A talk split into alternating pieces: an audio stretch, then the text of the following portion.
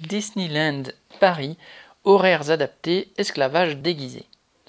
Mardi 5 octobre, une soixantaine de militants de la CGT Disneyland Paris se sont rassemblés devant l'entrée du parc pour dénoncer les salaires de misère et surtout les mal nommés entre guillemets horaires adaptés. Ces horaires sont entrés en vigueur depuis septembre 2020 et ont été imposés aux trois quarts des 15 000 salariés du parc depuis la deuxième réouverture en juin dernier. Pour économiser du personnel, Disney module les horaires de façon que les équipes du matin et du soir ne se chevauchent plus. Les conséquences sont catastrophiques pour la vie personnelle et la santé des travailleurs des attractions, de la restauration, des boutiques et des hôtels.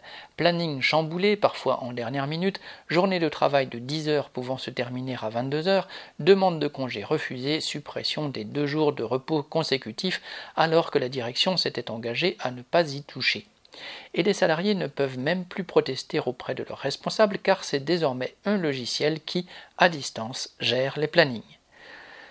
Ouvrez les guillemets, horaires adaptés, esclavage déguisé, fermez les guillemets, scandaient les militants de la CGT. Adapter ces horaires le sont à la soif de profit des actionnaires. La seule réponse que Disney mérite, c'est un coup de colère de tous. Correspondant lutte ouvrière.